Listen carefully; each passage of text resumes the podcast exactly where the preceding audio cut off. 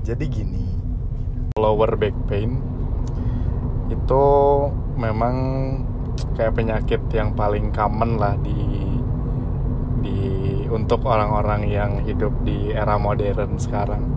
Apalagi kalau yang kerja dan aktivitasnya tuh eh, kurang banget bergerak atau olahraga. Kayak sakit pinggang lah ya. Ya, bahasa Tapi ininya kenapa sakit era pinggang. modern emang zaman dulu nggak ada gitu sakit pinggang? Orang zaman dulu juga mungkin Jarang yang sih banyak mungkin ya. yang banyak apa ya kayak petani gitu. Dia kan Ya. juga bungkuk terus gitu. intinya sih mungkin gaya hidup mempengaruhi ini sih apa namanya apa namanya ya kesehatan lah intinya gitu jadi awalnya tuh meskipun sebenarnya ngomongin penyakit gini kan bisa beda-beda ya buat buat tiap orang ya jadi mungkin Ya. apa ceritain backgroundnya dulu nih. Jadi dulu tuh memang nggak pernah aku nggak pernah ngerasa sakit pinggang sebelumnya. Dulu tuh kapan? Maksudnya pas awal kerja pas atau? awal-awal kerja pas awal awal kerja. Ya mungkin kombinasi dari pas mulai kerja terus kantoran gitu kan lebih sering duduknya dibandingkan bergeraknya. Itulah yang yang apa namanya men-trigger mungkin kali ya.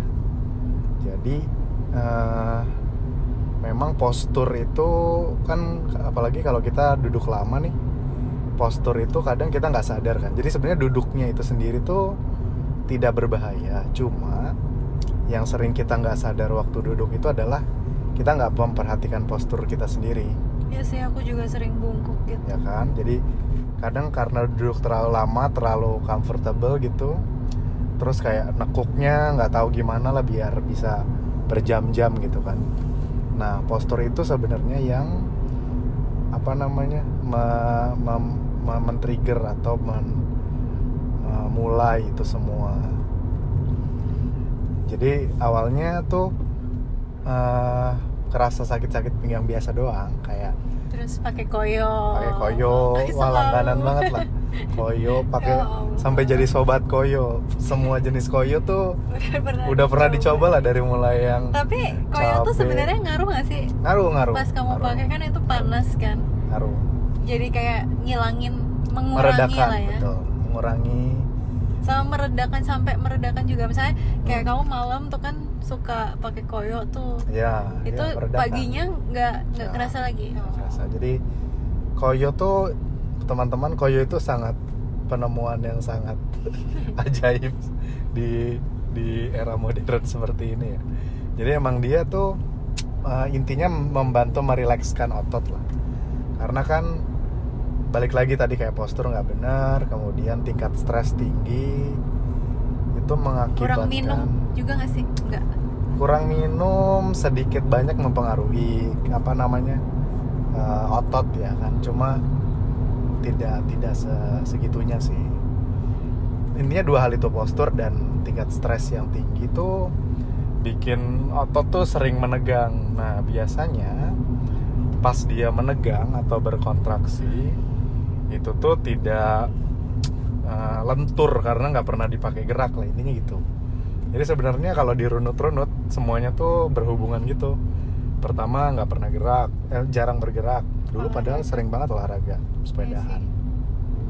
Jarang bergerak tuh mengakibatkan otot kita jadinya kan otot itu kayak ini ya, kayak karet gitu. Kalau ditarik atau bukan karet deh, adonan martabak deh, adonan martabak. Kan kalau ditarik dia tuh pelan-pelan kembali ke posisi semula kan Tapi bisa juga putus. ya kalau terlalu Iya. ini juga nah kalau misalnya kita nggak pernah latih otot kita si kelenturannya itu berkurang apalagi berjalannya umur ya jadi ketika dia berkontraksi sedemikian rupa tuh kembalinya ke asalnya tuh tidak sempurna Hmm. Nah, ditambah dengan postur yang kurang bagus, kemudian tadi stres, tegangnya itu tuh bikin pas balik tuh nggak bener lah. Nah, itu yang mengakibatkan suka pegal-pegal biasanya. Kalau kalau apa namanya? habis ya banyak lah habis commuting habis eh, kerja lembur dan seterusnya nah pegel-pegel ini tuh du- dulu ngiranya cuma ya it comes with age lah jadi kayak aduh ini udah umur tuh Rentan. langsung kerasa gitu pegel-pegel.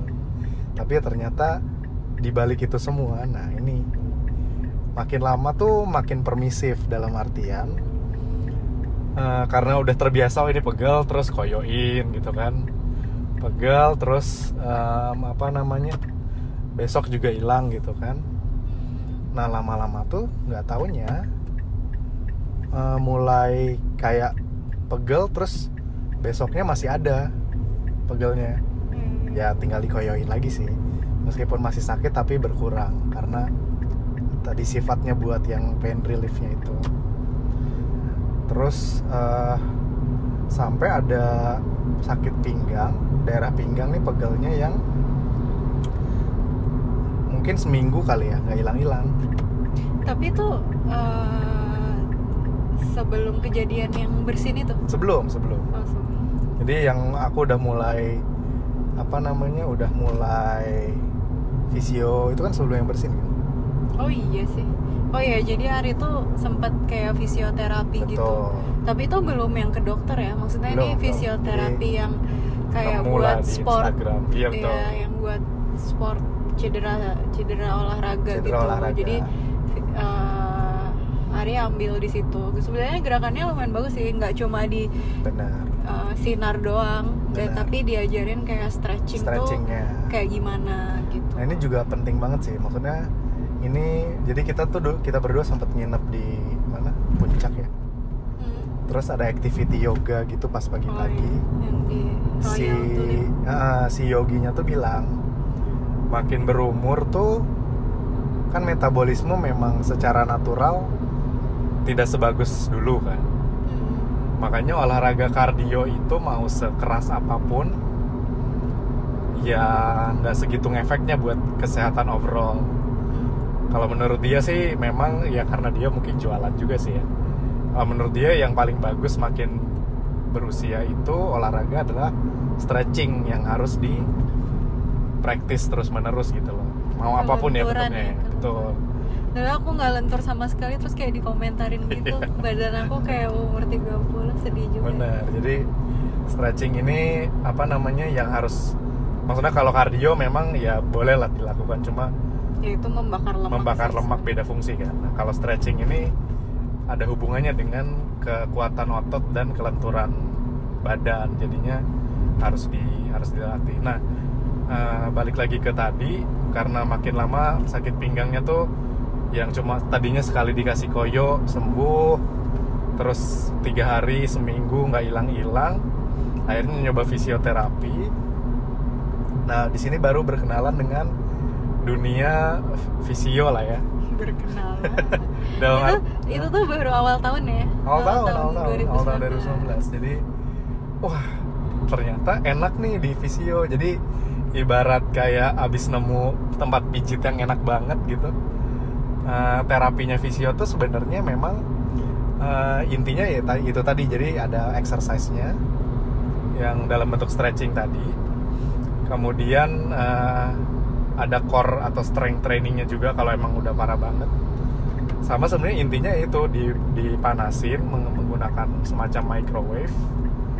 Terus distimulasi sarafnya pakai semacam Jadi istilahnya Listrik gitu. otot yang merengkel tuh Ah, dihancurin exactly. terus di apa ya kayak tumbuhin di- lagi dirangsang supaya Iya tumbuh dirangsang buat tumbuh lagi otot yang baru. basically gitu jadi kalau ada otot yang kurang lenturnya kurang baik eh, baliknya dengan baik dia akan dirangsang supaya ini lagi pulih lagi intinya gitu sih dan dia sebenarnya mengandalkan eh, kemampuan Sendiri. tubuh kita untuk eh, beregenerasi sih jadi dia cuma tidak pakai obat tidak pakai apa totally Ya. fisik dirangsang gitulah nah pas ber- berkenalan sama fisioterapi ini awal tahun kok enak banget dan sembuh Iya sih itu bener ya sembuh ya. jadi wah ngiranya memang si sakit pinggang ini ada hubungannya dengan penyakit Otot. otot, ya maksudnya kalau dihubung-hubungin balik sih memang karena nggak pernah olahraga terus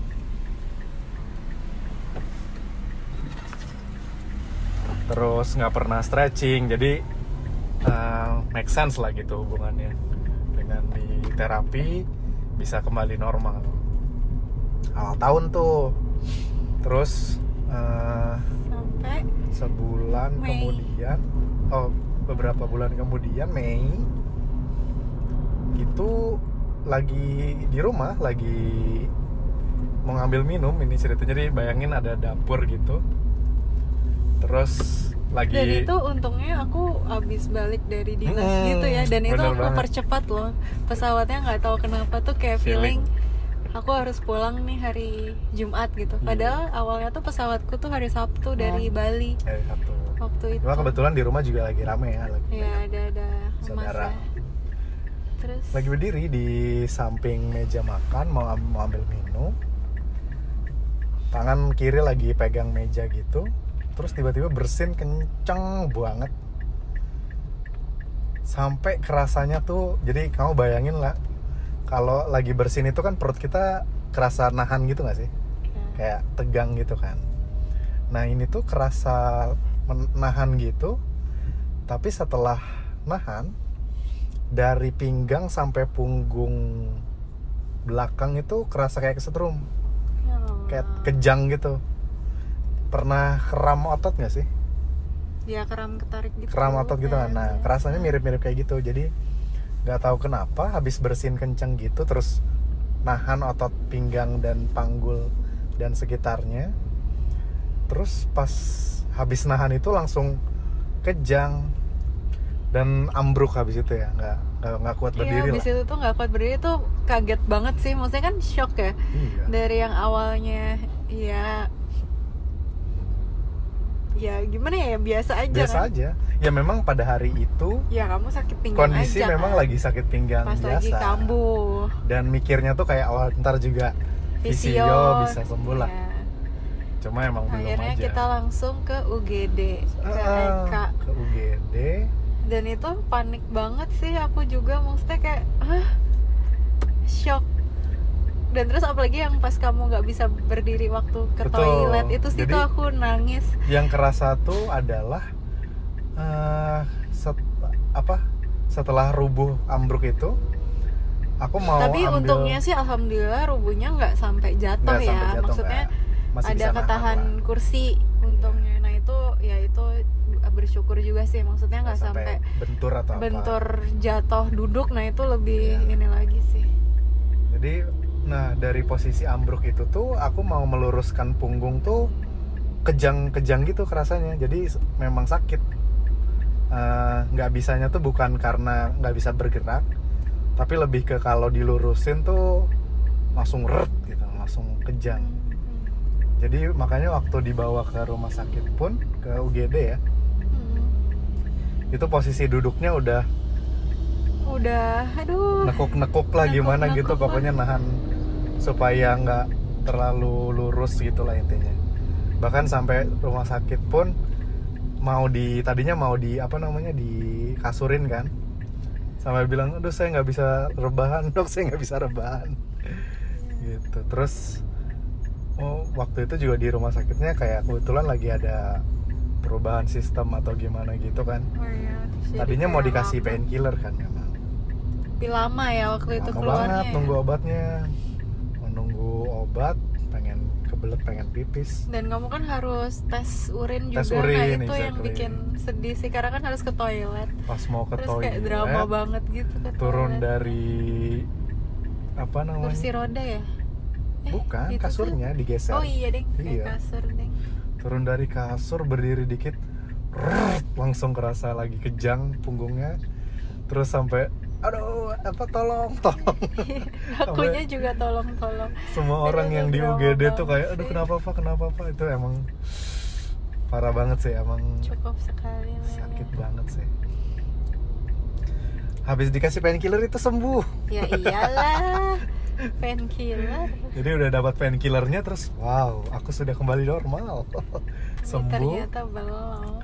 Terus boleh pulang kan sama dokter jaganya waktu itu juga mau ke dokter rehab medik tapi Oh, dia baru bilang kan visio. maksudnya? tapi karena hari Ah, Sabtu kan udah terlalu betul. siang nggak ada dokter yang standby jadi kita harus balik padahal ada loh padahal waktu itu ada mungkin karena sistem, Sistem, yang iya. rusak apa gimana Jadi si dok, eh, kita juga baru tahu dari si dokter jaganya waktu itu bahwa kalau ada keluhan otot segala macam itu ada spesialisasinya yang namanya dokter rehab medis.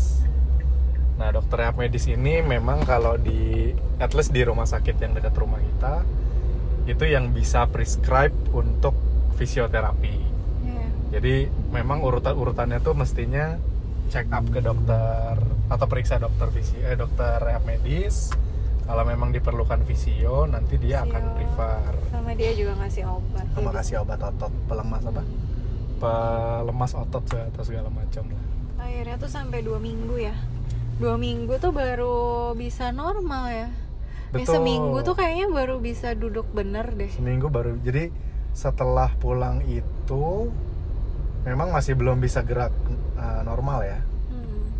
terus sampai harus izin kantor dua minggu minggu pertama untuk full terapi minggu kedua, Kedua. buat pemulihan. Pemulihan tapi kamu udah ngantor deh kayaknya. Enggak ya? WFH ya? sih. Oh ya WFH karena belum berani ya ya belum Berangkat berani kantor. berangkat kantor. Aku pokoknya minggu-minggu awal tuh yang cuti Iya, cuti cuti. Cuti. ya karena harus nganterin ke Hmm. terapi kan. Jadi terapinya kalau nggak salah 8 sesi. Sama alatnya seperti visio-visio yang di yang sebelum-sebelumnya itu.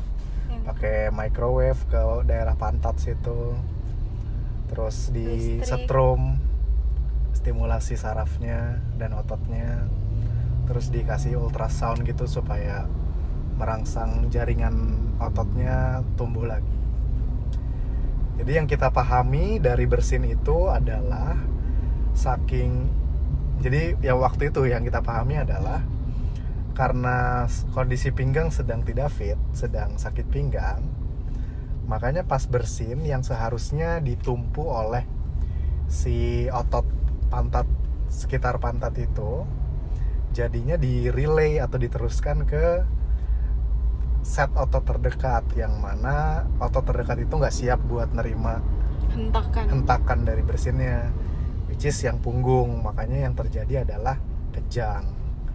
Itu yang kita pahami waktu itu. Dan hasil konsultasi juga ternyata memang masih make sense wak- pada saat itu karena ya ini juga baru tahu juga sih kalau kita terlalu sering duduk itu kan kita mikirnya disangga pantat oh ototnya kepake nih otot pantat padahal ternyata kondisi otot duduk pantat itu rileks sehingga lemas lemas dan tidak terlatih intinya. Jadi balik lagi ke poin yang tadi di awal, kalau otot kita jarang dilatih itu jadinya ya tadi ketika kontraksi pas mau balik ke posisi asalnya itu jadinya nggak ya kayak adonan balik- gitu lah nggak firm ke nggak lentur. ke awal lagi Itu yang kita pahami pada saat itu. bulan Mei Terus itu Mei 2019, kemudian Lebaran masih udah sehat lah ya. lebaran ya lebaran udah sehat segala macam pas pulang lebaran eh, masih di kantor nih pagi-pagi. Terus eh, kayak batuk gitu di kantor karena mungkin dingin kali ya. Batuk beberapa kali. Semakin sering batuknya tuh kayak semakin sakit gitu pinggangnya. Kok aneh ya?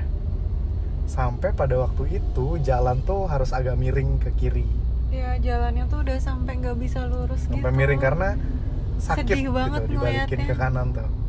Sedih banget Nah, nah yang ini tuh memang sangat ini sih menyakitkan sih. Mungkin Gaby juga nggak 100% tahu tapi kayak tiap malam tuh sampai harus kebangun gitu.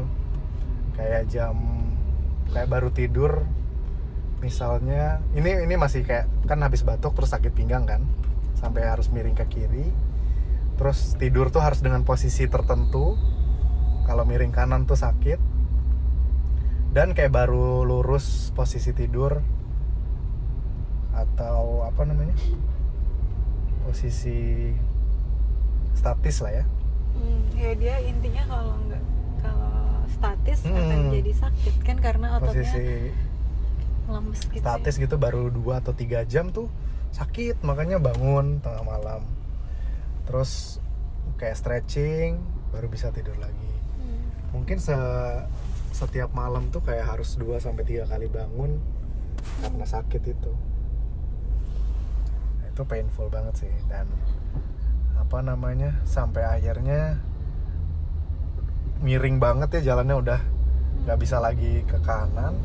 Bayangin aja kayak apa ya kayak kamu jalan tapi bagian atas jadi jalannya lurus tapi bagian pinggang ke atas tuh miring ke Miring. kiri gitu loh saking sakitnya sampai akhirnya memutuskan oke lah kita ke dokter rehab medis lagi buat fisioterapi lagi niatnya karena udah lama nggak fisio Ini bulan apa ya? Ini udah bulan Mei, Oktober. Juni, Eh. Juli, Agustus, September mungkin belum belum. Oktober Oh, September. September awal Ini durasinya udah berapa menit ya? 22. Dibuat part 1, part 2 atau lanjut aja ya udah, oke. jadi eh, ke dokter visio terus bahkan dokternya tuh sampai bilang eh sorry dokter rehab medis sampai bilang saya kayaknya baru pertama kali lihat kayak gini karena pada waktu itu tuh lumayan unik juga sih. Jadi karena miring ke kiri kalau mau langsung miring kanan tuh nggak bisa sakit.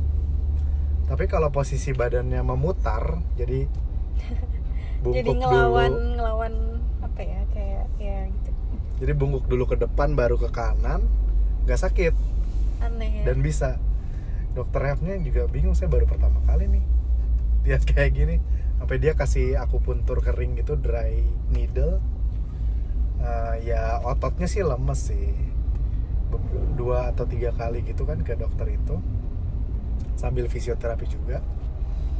Sampai akhirnya dokternya bilang "Eh, ini kamu udah beberapa kali ini ya fisio kan cerita juga coba MRI aja ya akhirnya di Enggak sih, sebenarnya dia nyuruh ke syaraf dulu kan, baru Oh iya, betul, betul. syaraf ke MRI sayang. intinya sih dia nyuruh MRI tapi melalui Dokter syaraf. rujukan dokter saraf di hari yang sama langsung ke dokter saraf langsung di Ini bulan apa? sama masih September Masa sih September? September awal kan operasinya 14 apa ya 14 apa? September September? iya Enggak lah.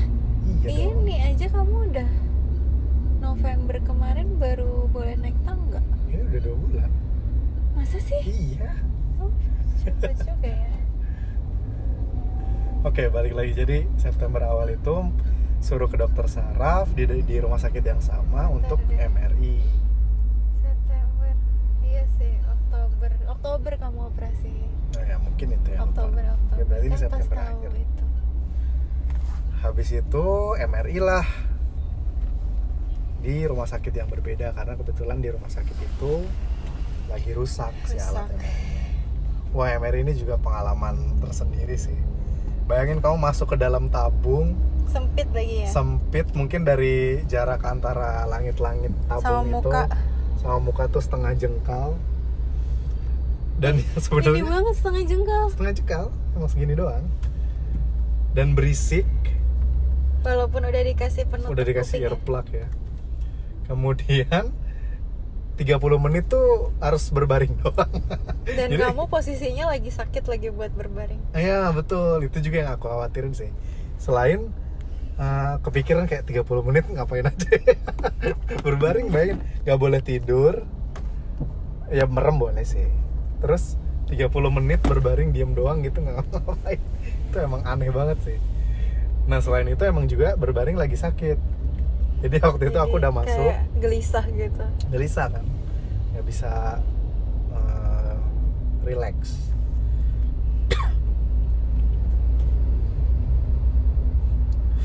Terus aku udah masuk tabung MRI nya udah lama kan? Udah ngiung ngiung ngiung ngiung. Akhirnya keluar juga ditarik berapa menit? Nggak tahu juga Nggak berapa tahu. kayak berasanya lama aja. Itu rasanya lama lah pokoknya. nggak taunya si op- mas operator dokternya tuh bilang mas ini posisinya agak miring boleh diulang waduh udah lama kan ya udah tadi dilurusin sekuatnya gitu masuk lagi 30 menit terus udah deh Kita malamnya langsung ambil hasil ya. hasil ambil Ambil hasil, hasil. Tapi kan kita juga nggak ngerti apaan. Betul karena harus dibaca sama dokternya kan. Si si petugasnya sih cuma bilang ada sesuatu pak tapi mending dokternya aja yang baca. Aku udah feeling sih. Ini pasti ada sesuatu Ada- yang nggak benar. Iya bukan cuma bukan cuma sakit pinggang biasa. Ya. akhirnya besoknya langsung ke dokter saraf terus dokternya bilang oh itu aku ikut ya? Ikut. Oh, ini aku ikut. Waduh. Ini sih udah harus operasi kata dokternya. Iya di jadi eh, hasilnya itu eh, di tulang belakang itu kan kayak ada buku-buku gitu kan? Benar jadi kalau bayangin tula- ruas tulang ruas belakang, ruas tulang belakang. Nah itu ada nomor-nomornya. Ada nomornya dihitung Nah, dari yang paling dari atas paling sampai atas paling paling bawah, bawah. Nah si Ari ini ternyata si tulang belakangnya itu di istilahnya lumbal ya. Lumbal. Jadi di lumbal nomor 45 di antara di antara nomor 4 dan nomor 5 itu si disnya itu bantalan. kayak bantalannya itu ternyata pecah. udah pecah. Jadi eh, kayak keluar gitu loh. Keluar nah, keluar dari dari si disnya ya. disnya itu. Dan itu yang buat si syarafnya itu jadi ketekan ya. ketusuk. Jadi di tulang belakang itu di sampingnya tuh ternyata itu ada syaraf syaraf utama syaraf tapi syaraf utama itu cuma sampai lumbal 2 sama 3 kalau nggak salah ya kemarin ya Iya. jadi itu ada syaraf utama sampai ya ke bawah sebenarnya syaraf ini tuh fungsinya untuk menggerakkan seluruh tubuh kita jadi Betul. memang si syaraf ini tuh vital Vital. untuk ya kegiatan kita untuk bisa gerakin tangan bisa gerakin Nah. kaki kayak gitu nah makanya untuk waktu yang- diperiksa tuh di tesnya adalah coba gerakin kakinya bisa nggak? Hmm, kayak di Kerasa motoriknya kakinya, ya. kayak kebas apa enggak kesemutan, Kesemutan apa, apa enggak, enggak, gitu. Gitu. bisa eh, bisa pup apa enggak kayak Kerasa gitu. pengen pup kerasa bisa enggak. kerasa pengen pup apa enggak atau pipis juga ya kerasa pengen pipis. Jadi memang yang parah itu memang sampai kakinya nggak kerasa sama sekali. Ya. Nah, itu eh, jadi di yang lumbal 4 dan 5 itu udah keluar dan karena si lumbal 4 ini udah keluar jadi kan otomatis dia eh, tulang ini kan butuh tumpuan kan. Jadi dia itu jadi rely on ke atas eh, bawahnya. atas bawahnya gitu. Makanya yang menyebabkan agak-agak si disnya itu agak offset dikit gitu sih, ya, nonjol gitu. gitu. Nonjol tapi ya alhamdulillahnya dikit ya maksudnya nggak separah si lomba 4 ini sebenarnya itu 45 potensi ini. pecah juga potensi tapi itu masih bisa di sih kikis dikikis lah atau pakai laser ya. Nah pas pertama kali in- dokternya bilang waduh ini udah harus dioperasi. Kalau dari aku sendiri sih maksudnya ya udah nerima gitu. Inilah emang ini penyebab utamanya kenapa aku sakit pinggang terus dan sampai sekarang ini parah. Kalau emang harus dioperasi ya operasi lah. Tapi Gaby mungkin masih kayak nah aku kayak masih penasaran sih sebenarnya. Kayak emang seperlu itu ya Ya. kan karena kita nggak tahu ya emang seperlu itu apa apa gimana gitu jadi ya si dokter Urgensinya ya si dokter syaraf ini ngerif eh, apa sih saya ngerujuk ke bedah dokter bedah syaraf supaya kita Nah. lebih dijelasin Supaya kita detail kayak nanti prosedurnya itu tindakannya apa, apa terus gimana caranya Betul. gitu Nah, eh, apa namanya? Kalau dari aku sih karena me- apa ya mengaitkan semua kejadian ini oh ternyata ini tuh bukan otot penyebabnya. Ya maksudnya otot terpengaruh tapi penyebab utamanya bukan otot, tapi penyebab utamanya adalah saraf. Dari habis ambil MRI itu udah lumayan feeling. Tadinya udah mau oke lah dokter bedah saraf yang mau kita konsul ini langsung minta ditindak sama dia aja gitu aku feelingnya Hmm. karena kan aku kerasa sakitnya dan ngerasa ya mungkin ini jalannya gitu kan. Terus pas kita ke dokter bedah saraf aku ikut lagi karena aku ikut. eh, apa namanya penasaran. Oh ada yang eh astagfirullah. Ada truk pecah ban deh kayaknya ya Allah. Makanya macet banget. Jadi si dokter bedah saraf itu ngejelasin. Maksudnya dia juga punya opini yang sama bahwa ini tuh mesti dioperasi.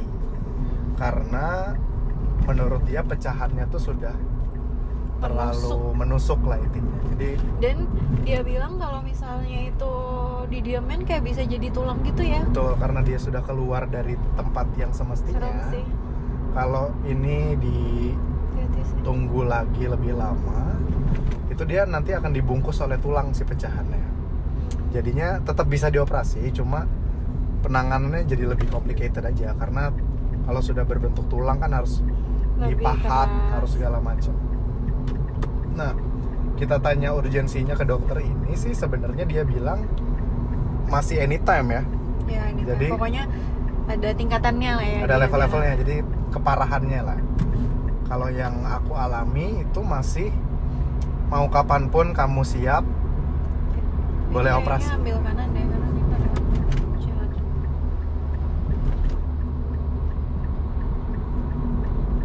ya dia ngasih tahu urgensi ya kalau yang level kamu nih karena Hmm. kakinya masih berasa motoriknya masih bagus jadi tuh ya kapan aja boleh asal jangan Boleh. lebih dari tiga bulan asal jangan lebih dari tiga bulan kalau kamu udah ngerasa kakinya kesemutan itu kamu langsung ke dokter Ya.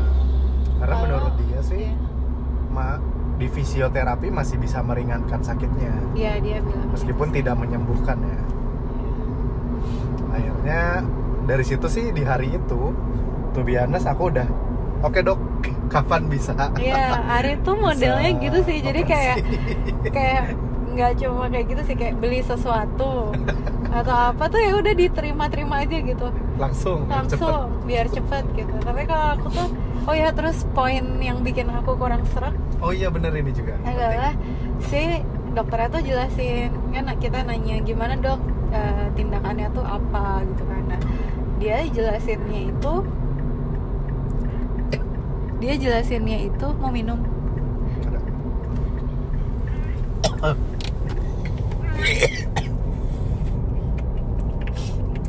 Dia jelasinnya itu eh, apa namanya di yang antara lumba 45 itu si si bantalannya itu akan disedot. Yang pecah yang pecah itu istilahnya disedot biar nggak nusuk ke syarafnya lagi. Terus pas Diangkat lah ya. diangkat. Terus pas aku nanya kan ke dokternya kayak lah terus itu di di diganti nggak? diganti nggak dok? Gitu karena kan kalau kalau misal kayak udah diambil terus kan ya pikiran orang awam mah di replace gitu ya. Iya karena maksudnya kan kosong tuh. Iya kosong terus gimana? Gitu Iya. kan. Karena kan itu tulang ketemu tulang kalau aku mikirnya gitu gitu. Oh, oke. terus abis itu dokternya bilang jelasin ya nggak diapa-apain karena aja.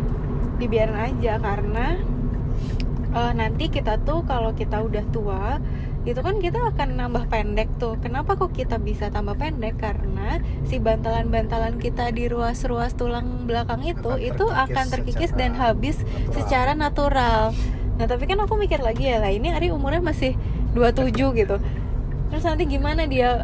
Pasti kan akan ngaruh ya ke flexibility-nya juga kan masih mikir tapi kok kayaknya gimana gitu Eh, mana dokternya itu kan juga pas itu mau keluar negeri ya Ya. pokoknya intinya kayak dia cuma punya punya waktu kita tuh lah punya jadwalnya. terbatas terus kita juga harus mikirnya tuh cepat mau jadi jadi jadwalin operasi apa enggak gitu kan akhirnya karena kita penasaran Di hari kita yang sama. di hari yang sama di malamnya kita cari second opinion ke, Ke dokter rumah bedah sakit lain. lainnya enggak sih kita ke rumah sakit lain ke dokter syaraf oh dokter saraf lainnya di, di tanpa menyebutkan rumah sakit dan nama dokternya eh, intinya sih dokter ini juga sama menyarankan untuk operasi cuma alasan-alasannya membuat kita lebih tapi dia bilangnya ini harus segera sense. sih ya urgensinya beda nih kalau yang Hmm. dokter sebelumnya ini bilang anytime kapan pun Iya. kamu mau selama nggak lebih dari tiga bulan boleh kalau udah siap. Nah kalau yang dokter berikutnya yang kita datengin itu bilang ini lumayan urgent karena dan dia tuh pasti udah parah. eh, apa namanya dia bilang ini kamu harus operasi darling. Gitu. Terus ada dan itu dan itu dokternya harus mumpung masih muda nah malah justru ini sih yang eh, bikin saya belok Ya. kiri loh saya ya, ini sih yang bikin uh, maksudnya urgensinya jadi make sense menurut aku sih. Karena uh, reasonnya dia adalah kalau dari sisi prosedur dan resiko sebenarnya nyaris nggak ada untuk operasinya ini sendiri. Hanya memang yang sama-sama kita ketahui operasi itu kan butuh terutama operasi ini prosedurnya butuh general anesthesi di mana kamu full bius, bius lah ya nah justru resikonya di situ. Kalau menurut dokternya semakin muda kamu uh, dibius total eh sorry ketika kamu dibius total dengan umur yang masih muda itu tuh em, siumannya jadi jauh lebih uh, cepet lah intinya gitu. Hmm. jadi menurut dia sih jangan ditunda-tunda karena itu jadi. Dan uh, pas kita tanya prosedurnya apa kalau menurut dia itu harus di replace ya. Iya dia bilang eh, bantalannya itu emang nanti disedot dihilangin terus nanti di replace pakai gel. Semacam gel gitulah. semacam gel. Jadi si dokternya sih bilang emang ini agak mahal tapi kalau kalian di cover asuransi udah langsung aja gitu. Nggak usah pakai mikir karena ini tuh emang udah caranya. Udah caranya dan emang udah urgent gitu Iya, istilahnya tuh harus secepatnya dia bilang tapi dia karena menurut menurutku sih pada waktu itu kita kan belum discuss ya pas itu Hmm. pas di ruangan itu aku ya lebih mikir lebih serak gitu sama ininya dia Penjelasannya. dia makanya kita nanya kita sebaiknya ke dokter apa nah dia Selanjutnya. ngejelasin tuh Bah, tadinya kan kita memang sama dokter sebelumnya rencananya akan ditindak oleh dokter bedah saraf ya kan? Nah, cuma eh, dokter saraf berikutnya ini menjelaskan bahwa eh, sebenarnya saraf kamu tuh nggak kenapa-kenapa dia hanya kok jadi semacam- korban lah ya dari side effect dari dari pecahnya si tulang, si tulang belakang, itu. ini. Makanya dia sebenarnya menyarankan ini untuk ditindak oleh dokter spesialis tulang belakang ortopedi. Ar- uh, argumennya dia lumayan make sense sih karena kalau dokter ortopedi tulang belakang khususnya itu kan memang kalau dia mengoperasi yang, yang dia kerjain itu itu, itu aja gitu tulang belakang aja. Kalau bedah syaraf kan semua kalau bedah saraf dia memang kan bisa ngerjain bisa bisa juga. semua bagian saraf kan. Jadinya kalau dokter yang ini sih prefer di spesifik gitu bagian yang dioperasinya. Dan itu juga bikin kita mikir juga ya oh, untuk oh iya bener juga ya gitu ya. A- aku juga jujurnya nggak tahu sih ada dokter bener-bener tulang belakang. Gitu. dan mengoperasi tulang belakang spesifik Iya. gitu ya. Dan sebenarnya dokter ini juga jelasin sih kalau area tulang belakang dan syaraf kejepit lah istilahnya. Hmm. itu sebenarnya abu-abu. Jadi memang ini ya sesuai keyakinan lah ya bukan Boleh. kita nge-refer ke yang harus tulang belakang gitu enggak. Tapi ya lebih ke seraknya sama. seraknya sama yang mana gitu. Jadi dan kita kan kalau operasi kan harus percaya ya Betul. sama dokternya ya kalau itu juga poin yang dia sampaikan. Ya dia juga nyampein sih ya. Itu uh, sebenarnya ranah abu-abu dan itu tergantung keyakinan kita masing-masing. Uh, yakinnya sama dokter mana nih yang ngerjain kita? Karena ya trust ya.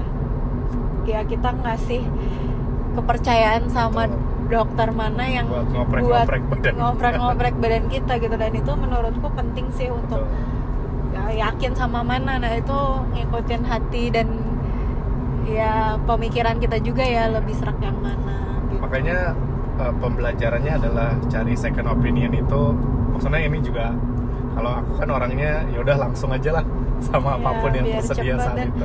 ditelan gitu loh dari ya namanya orang tuh punya cara pandang yang beda-beda sih. Dan pasti ya ilmu tuh kan juga punya sudut pandang yang beda-beda untuk kan. eh, sebuah sesuatu ilmu hal yang sama pasti gitu. ya untuk ya sebuah ilmu kedokteran yang ya penyebabnya itulah tapi perspektifnya kan bisa beda-beda. Ya jadi second opinion itu lumayan penting ya untuk apalagi sebelum kita buat bikin keputusan yang Iya. besar ya. Berarti kita tuh ke total ke berapa dokter ya? Empat dokter. Kalau dihitung dari dokter rehab medis satu saraf sa- dua bedah saraf tiga lima. saraf empat akhirnya sama yang operasi terakhir kali itu lima. Iya, lima. Kita ke lima dokter. Cari fifth opinion. berarti. Yang ke akhirnya ya kita ke dokter ortopedi. Nah akhirnya kita ke dokter sih, ortopedi. bedah ortopedi tulang belakang, Tulang belakang. sangat spesifik. Nah itu bukannya dia gimana juga. gimana juga ya.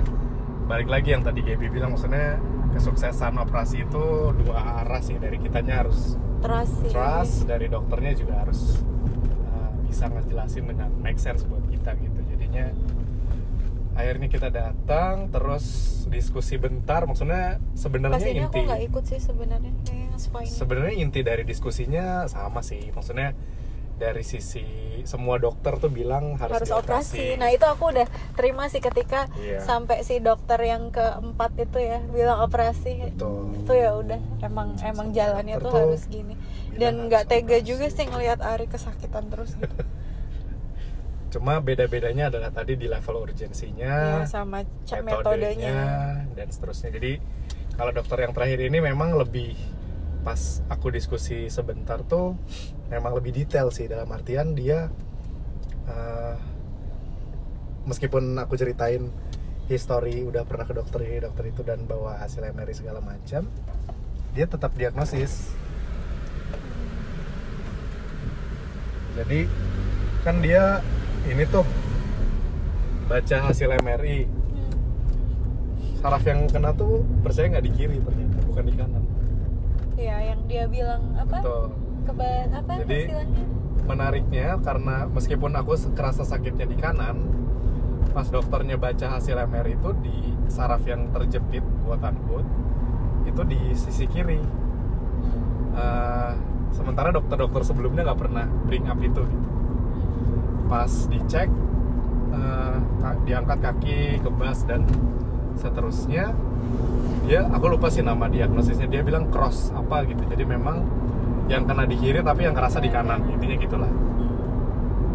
Terus dia jelasin apa namanya eh, sebenarnya ada beberapa metode. Dia juga bilang ini setelah diangkat harus diisi dengan sebuah bahan buatan lah ya nah cuma dia juga ini ngelihat yang tadi diceritain di awal ruas atas sama ruas bawahnya yang sudah sedikit menonjol ini juga harus ditindak harus dioperasi bukan cuma titik yang pecah doang jadi eh, kurang lebih itu ada tiga tindakan yang pertama adalah yang bagian yang pecah itu diangkat Operasi dan besarnya. diisi operasi besarnya dan dua Di ruas laser. atasnya itu di laser dikikis dia non intrusif dikikis supaya nggak menonjol. Dan itu em, dia juga nawarin beberapa bukan nawarin sih tapi cerita bahwa em, apa namanya sebenarnya bisa aja saya kasih kamu pen. Jadi saya ca- saya cabut eh, saya angkat bagian yang pecah terus nggak diisi ulang terus dikasih pen. Oh jangan sampai deh. terus ya itu bikin itu jadi kelok gitu kan Jadi terus dia bilang kan? sih ini nggak tahu ini kata dokternya ya dia bilang cuma nanti kamu 10 tahun lagi cari saya lagi nih buat ngepenin atas atau bawahnya maksudnya dia karena bisa Sebenarnya make sense sih. Iya. Apa namanya kan itu keras ya. jadi kan yang atas benda keras tahan. kan atas bawah pasti akan ya kena dampaknya gitu. jadi dia selain nyeritain possibilitiesnya resikonya segala macam dia juga bisa bantu pasien atau aku di di kasus ini untuk kondisi aku nih mana yang terbaik nih opsinya akhirnya dijadwalin lah Senin depannya karena saking urgentnya menurut dokter ini nih malah karena diselip-selipin gitu ke jadwalnya dia tadinya mau subuh-subuh banget Ya Senin subuh ya. karena Masuk. biar langsung ditindak gitu Masuk rumah sakit minggu. Ini Minggu sore, bulan Oktober Oktober ini 13 kalau nggak salah ya. tapi ternyata harus di reschedule jadi siang terus masuk ruang operasi Eh, ini juga pengalaman yang unik banget sih buat aku Gaby di awal tahun ini udah pernah operasi Oh iya, iya. terus Aku eh, operasi usus but. full ini juga ya anestesi juga ya Iya. nah aku kan baru ngerasain nih anestesi nih maksudnya udah ngelihat kamu yang pernah anestesi terus aku baru akan mengalami nih. Yang aku pikirin apa coba? Selama anestesi nanti mikirin apa ya? Karena kan pikirnya tuh kayak tidur kan. Jadi kayak kalau tidur kan menuju tidur tuh kayak ngebayangin sesuatu sampai Iya akhirnya kan aku udah cerita ke kamu. Iya, pas makanya. obatnya masuk Makanya. kayak hitungan kedua tuh udah nggak tahu apa-apa. Nah, aku tuh mikirnya selama kita merem kayak mimpi kayak mimpi. Jadi kayak ada yang Enggak. dimimpiin. Nah, yang menarik itu itu udah level lelapnya tuh lelap banget kali iya, mungkin itu udah nggak sadar sama sekali. sampai nggak sadar jadi ya nggak sampai nggak sampai nggak mimpi lagi tingkat kedalaman Pas ini dimasukin obatnya tuh kerasa dingin gitu kan. aku nggak cuma kayak masuk eh, dimasuk eh, ini udah mau dimasukin ya aku malah nggak dikasih aba-aba gitu. Aku dikasih aba-aba sih nanti kalau ngantuk tidur aja kata dokternya gitu. Terus aku cuma ngeliatin si obat bius yang dimasukin lewatin infus aku cuma dua detik ngek langsung nggak tahu. Dan yang yang bizarre itu ya kerasanya adalah kalau tidur itu kan kamu kerasa lamanya ya meskipun nggak akurat ya. ya, ya ini nggak berasa Jadi- dan dan Ari tuh dioperasinya berapa jam kamu sayang 6 jam, ya Allah tuh sampai yang di luar tuh deg-degan dan itu tuh sampai ada kejadian kayak sa- sa- saking lamanya tuh salah panggil dua kali Salah panggil orang gitu. iya terus kayak ya ada yang bilang lah ini apa namanya eh itu tuh Ari Ari gitu kan Oh. terus tapi kayak ternyata gitu. bukan gitu aku sampai dalam apa ini berari bukan bukan nih pak ini ya Allah Jadi yang kerasa tuh adalah tadi kalau kalau tidur itu kerasa aduh ini lama banget nih gitu kan. Nah kalau itu kayak tek tek gitu. Kamu merem dan kamu buka mata itu kayak nggak ada waktu yang berjalan. iya padahal udah 6 jam Dan itu gitu aneh kan. banget sih perasaannya. aku operasi aku cu- ya dibandingin kamu kan usus buntu mungkin lebih simpel ya itu tiga jam ya Tiga jam. Tiga jaman ini 6 jam. Ya Allah. Wadaw. Udah 6 jam. itu aja tiba-tiba udah maghrib. Ya, dari jam 11 siang. Jadi ya memang eh, habis itu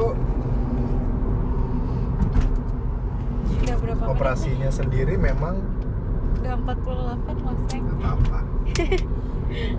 Operasinya sendiri ya biasa aja sih ya. Setelah operasinya itu sih ya Allah. Ya Allah. dua hari dua malam terus berbaring. saking si dokternya ini tuh sibuk banget. Gak datang datang dia nggak datang datang visit itu bikin aku stres juga sih. Karena kita kan nggak tahu ya Harus harus ngapain. ngapain. Ini boleh eh, balik kiri balik kanan atau latihan Boleh apa latihan posisinya. apa kan kasihan ya. Udah galau udah sampai dokter jaganya apa ini gim eh dok ini gimana sih? Kok dokternya nggak visit visitin ternyata besokannya dua hari kemudian Saya dokter lupa. eh saya lupa kalau ada pasien saya di lantai ini. Terus itu langsung cepet sih progresnya. Maksudnya langsung dilatih latihan duduk latihan ini walaupun ya pasti kesakitan dulu lah ya. Ya sebenarnya Ya, nggak itu sih. Sih. Hmm, kemarin aja kamu ada wadau iya nggak maksudnya nggak kalau di Iya compare kalau ya di compare sama itu. Ya iya waktu sih pasti. sakit itu kan aku selalu bi- aku kan udah bilang bilang ke kamu kan apa tenang aja nanti setelah operasi tuh pasti kamu akan ngerasain itu rasanya plong banget better banget sih walaupun itu ada bekas jahitan itu nggak akan seberapa dibanding sakitnya kamu sebelum operasi langsung itu yang gitu. aku rasain sih makanya aku kan aku bilang gitu kan sama Iya. kamu biar ya berharap sih bisa ya Soalnya emang, menenangkan waktu emang operasi dua ya. hari pertama yang dokternya nggak visit itu agak-agak desperate sih dalam artian kan nggak kerasa ngapain iya kan gitu kan. bingung habis operasi boleh pulang enggak itu kan lumayan khawatir ya dalam artian iya ya nggak kerasa ada progres lah intinya gitu kok ini coba baringan doang mana Iya. baringnya tuh nggak boleh yang kasurnya ditegakin dikit gitu Iya, enggak nggak boleh. boleh terus Ya, akhirnya coba. maksudnya sebenarnya yang melegakan tuh memang ketika kita dikasih tahu habis ini ngapain setelah ini iya ngapain jadi kita lama. tahu mau ngapain oh apalagi kan kamu orangnya well plan jadi kalau nggak ada plan kayak stres stres stres Gitu. Habis itu ya udah, maksudnya sampai sekarang alhamdulillah sakit pinggang sakit pinggangnya udah nggak pernah muncul lagi. Ya mudah-mudahan sehat terus. Amin. Jadi ya, recovery-nya recovery-nya memang observasinya setahun. tapi gimana? full recovery ya setahun Ya ya. full recovery itu tapi di naik tangga tuh boleh setahun dengan milestone milestone ya. tertentu. Jadi kayak misalnya kontrol rutin lah.